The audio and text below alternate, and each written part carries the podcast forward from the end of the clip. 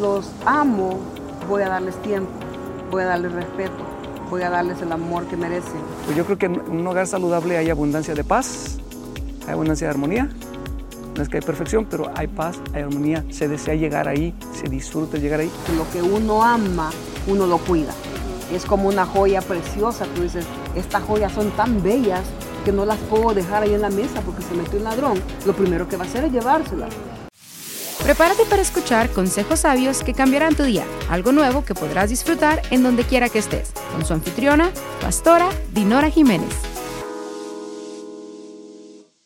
Una vez más aquí con su programa para enviarles más riqueza de todo lo que creemos que Dios tiene para sus vidas, así que hoy vamos a estar hablando con el tema de la familia. Mm. Es un problema que estamos viviendo hoy en el mundo entero, la familia dañada, golpeadas, heridas, eh, los padres corriendo, las esposas corriendo, eh, los hijos yéndose. Eh, es un descontrol total todo lo que se oye. Así que hoy queremos darles algunas herramientas y tenemos invitados especiales. Tenemos aquí al pastor Jiménez, mi esposo. Eh, tenemos aquí a mi hija Sofía.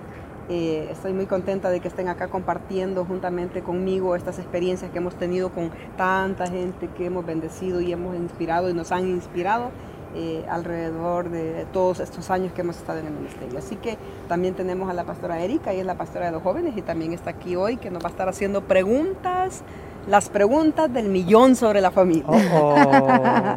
Así que, ¿cómo estás, pastora? Muy bien, muchas gracias por permitirnos hacer esta semi-entrevista para que todas aquellas personas se puedan beneficiar de, lo, de la experiencia de ustedes y de su sabiduría. Bueno, ¿qué tienes para nosotros para preguntarnos hoy qué, qué, le interesa a la gente? ¿Qué quieren saber la gente? ¿Cuál es la crisis más grande? Yo sé que tú tienes cosas por ahí. Bueno, hay varias preguntas que, hay varias preguntas que tenemos. Eh, como usted mencionó, hay tantas familias, hay una problemática actual en la, en la sociedad. Estamos viendo hogares disfuncionales, estamos viendo mm. jóvenes que están creciendo eh, en, eh, en, un hogar, ya sea con uno de los padres, diferentes cosas. Y creo que esa es una de, los, de, las, de las preguntas quizá más comunes. ¿Por qué la, la tasa o el índice de divorcio ha crecido tanto en, los en, hoy en día, en, los últimos años? Mm. ¿Por qué ha crecido tanto? Yo creo que es una problemática que no, es un, no se compone de un solo factor, ¿verdad? Hay muchas cosas que han influido en la familia ah, y podemos hablar desde lo más básico como eh, las, las causas mayores de separaciones tienen que ver con ah, cuestiones de finanzas, mm. eh, tienen que ver con cuestiones de diferencias de temperamentos, etcétera, etcétera. Ahí va la, ahí va la, la cadenita, pero, pero al final también creo que el asunto es que no, cada día más en la sociedad, Dios ha sido quitado del centro. Entonces ya da vergüenza hablar un poco de Dios y ese asunto. Entonces ya los hogares no son cristocéntricos, ya no es el centro Dios. Eh, no quiero hacer esto muy, suena muy religioso, pero es una realidad. Dios está más lejos, las familias se alejan más de Dios y hay problemas. Entonces, el, no tener a Dios como el centro del lugar. desde la perspectiva de, un hijo, eh, ¿cuáles, son, ¿cuáles son algunas de las cosas? Yo sé que tú tienes la bendición de haber crecido en un hogar con ambos de tus padres, pero sé que tienes compañeros de escuela que han pasado. ¿Cómo afecta eso en los jóvenes? ¿Qué, ¿Cuál ha sido tu experiencia con tus compañeros en la escuela? ¿Qué has visto tú cómo ha afectado, por ejemplo, eh, en ellos eh, el pasar por un divorcio? Creo que les afecta en en su autoestima, que no se sienten tan confiados en quiénes son ellos, se sienten como más inseguros en la vida, inseguros de lo que hacen, de quiénes son ellos. Siento que les afecta mucho una identidad también, que hay que sí ellos tienen amigos y ven a las familias que sí son funcionales, que sí son familias buenas, que son familias que se llaman bien.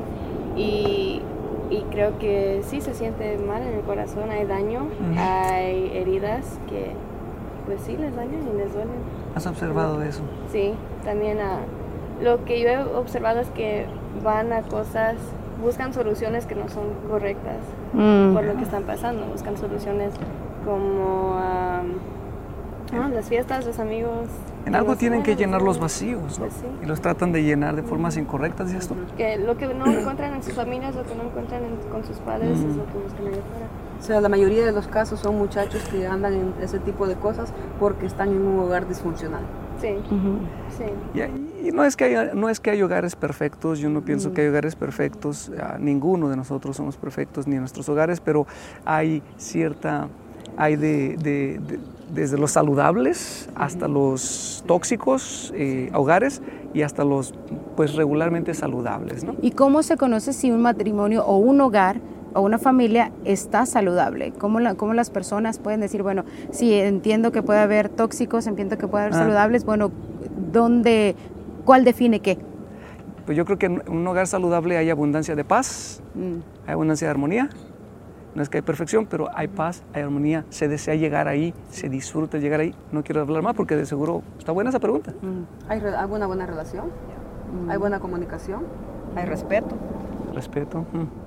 Es lo que debe decir. De parte de hijo hay mucha comunicación y hay confianza entre la familia.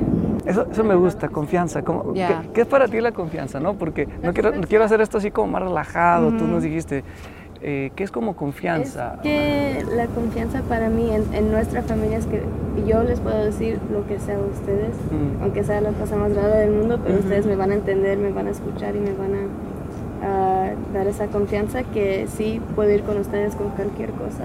Y, no me van a juzgar, no se van a enojar conmigo, lo que sea, ustedes me van a ayudar, me van a dar consejos. Y, pues, ¿Y cómo se construye esa confianza? ¿Cómo se llega a ese punto donde un hijo puede decir, yo puedo venir con mi papá y le puedo contar todo y no hay ningún problema, como Sofía decía? Bueno, yo creo que ella va a poner de su parte, pero una frase que yo le he dicho tanto a ella como a, como a Vanessa es este, de que no hay nada que ellas me puedan decir y que yo me vaya a paniquear y las vaya a rechazar y vayan a valer menos. La frase es, te amo incondicionalmente.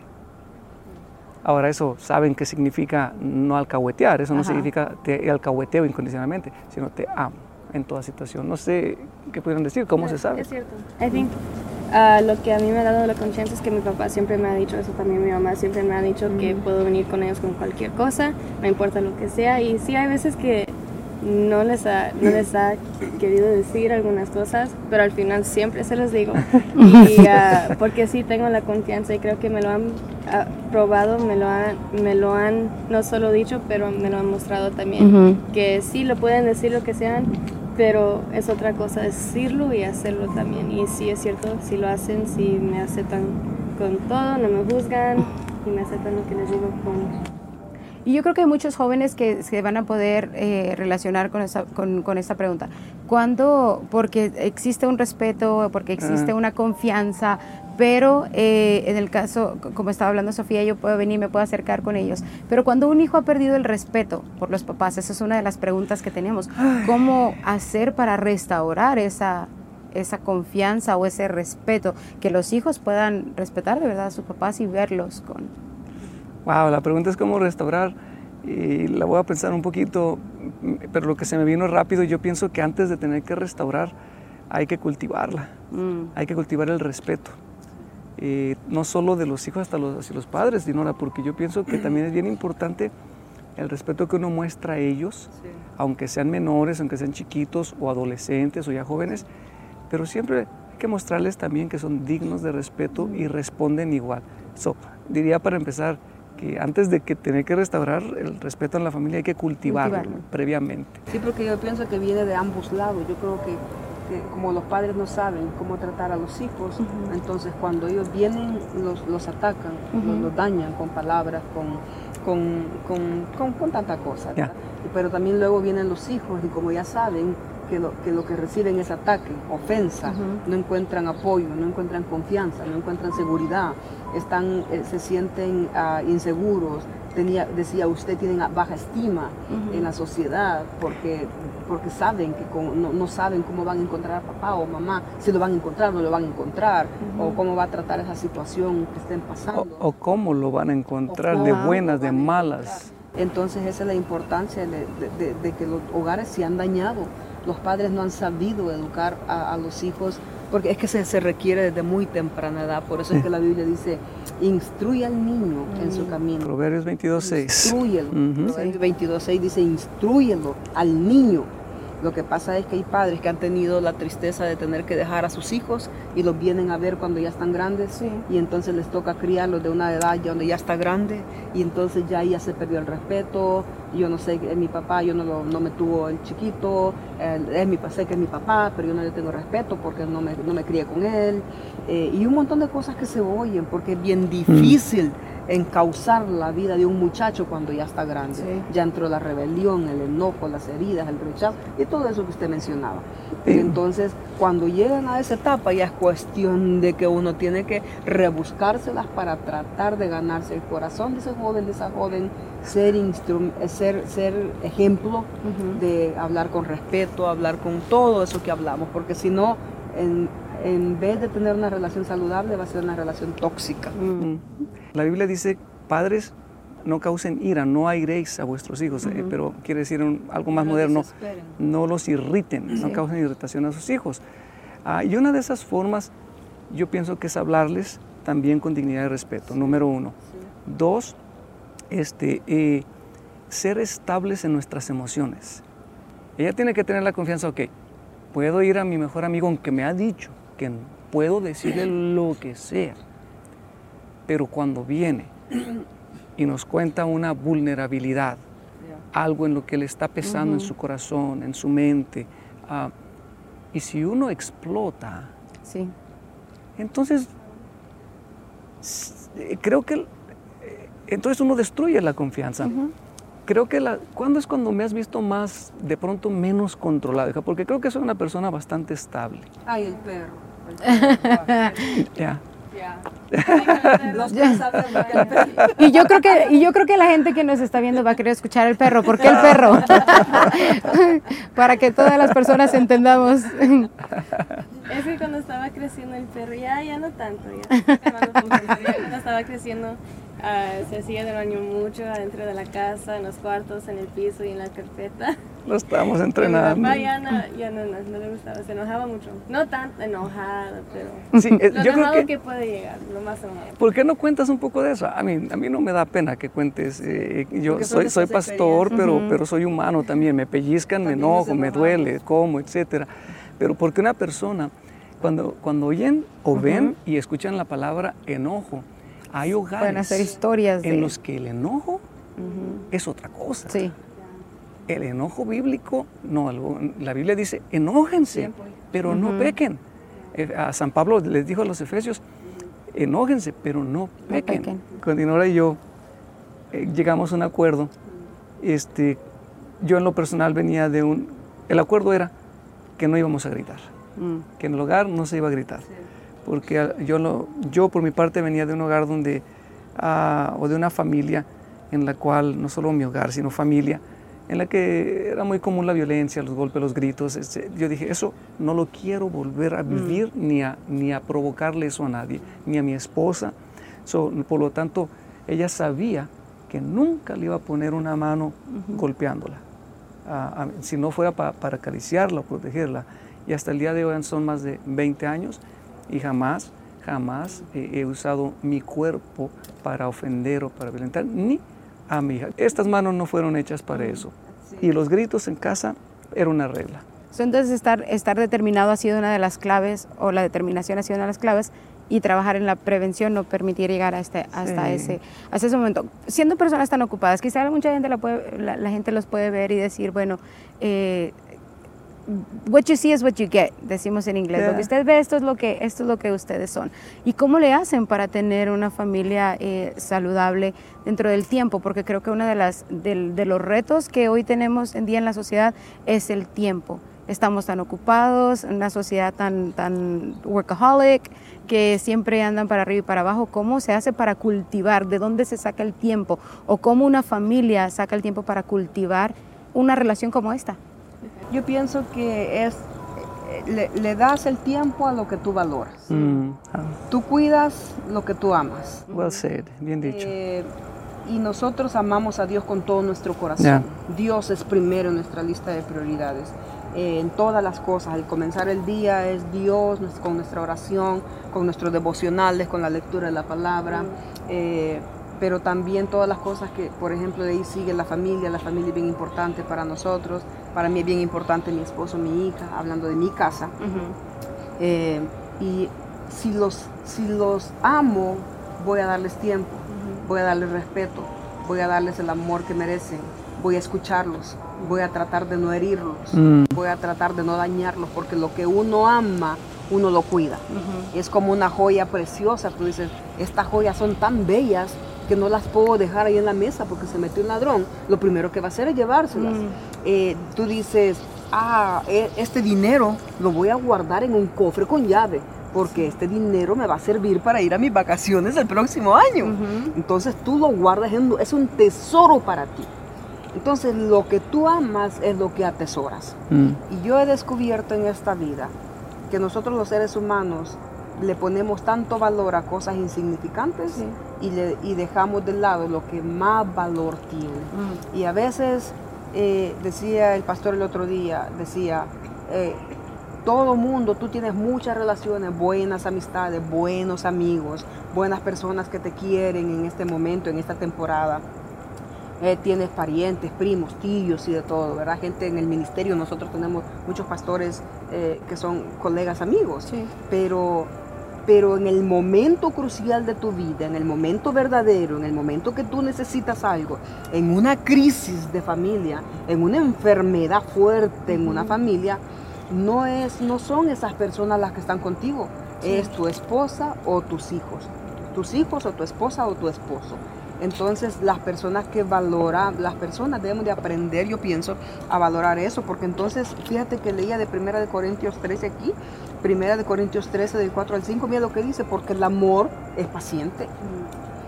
¿Cómo es posible si yo te amo, aunque yo no sea paciente, pero voy a hacer lo imposible por ser paciente contigo? Because I love you. Only because I love you. I'm gonna be patient. Pero todas las familias se aman, más sin embargo no. Por lo mismo, porque no, no valoramos, mm. no somos conscientes, somos egoístas.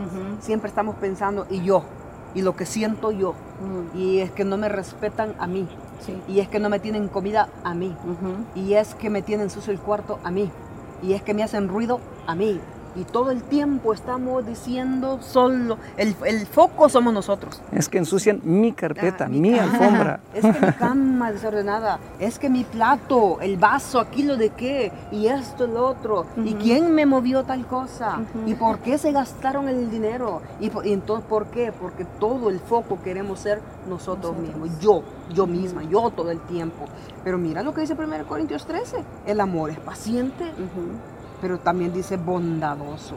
He visto esposos tacaños que no pueden darle a su hijo para que vaya a ver una película o, por ejemplo, invitar a sus mejores amiguitos a una comidita. Ah, claro, invitar a un montón de bolas de borrachos en la calle, por allá. Y ellos sí se compran sus botas de cocodrilo, pero a la esposa con las chanclas del 99. gastan el dinero en cosas que les destruye la vida, en ser mal ejemplo, en quedarse por allá y llegar hasta el siguiente día. Y los hijos se dan cuenta, ay, sí, mi papá tiene tiempo para andar con sus amigos, tiene tiempo para andar parrandeando, así ah, tiene tiempo para ir a su carro, sí, él tiene carro nuevo, a él sí tiene botas del año, ¿verdad? Él sí se compra los zapatos que le gustan.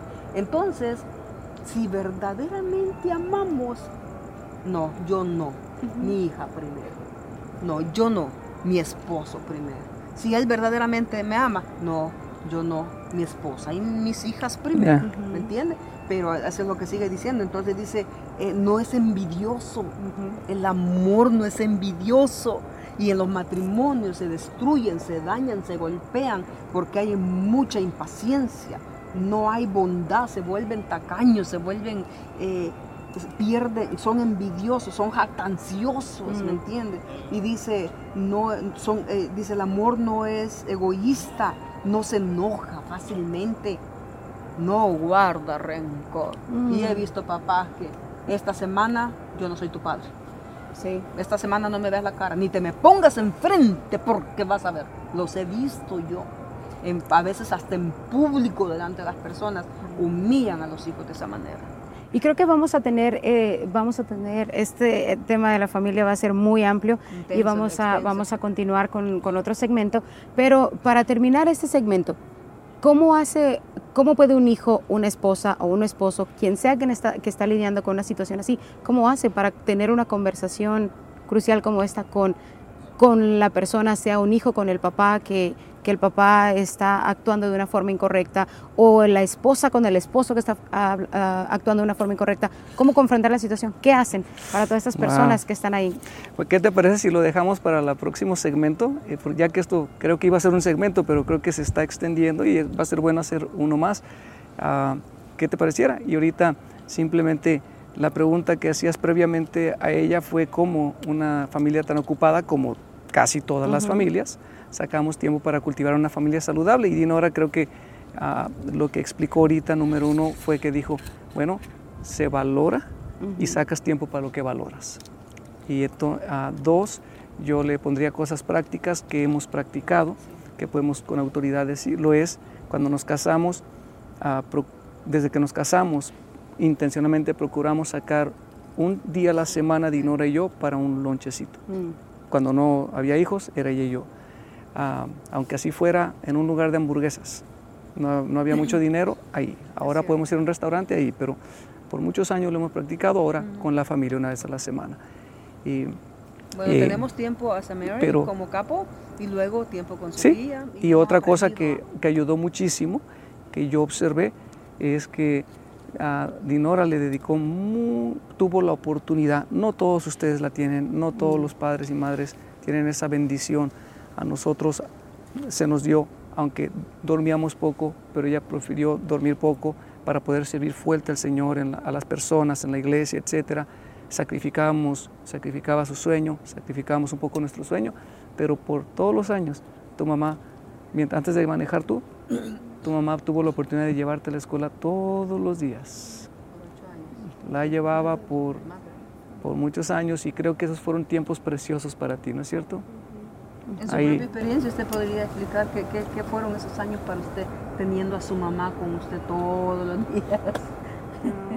Creo que me mostraba tu compromiso, que pues lo que estabas diciendo que sí me valorabas, que no era como ni nada, porque sé que hay muchos papás que que es entendible si no puedes, si no claro. you have a that's understandable. Si tienes que trabajar, si hay otras responsabilidades, es entendible si no lo puedes llevar.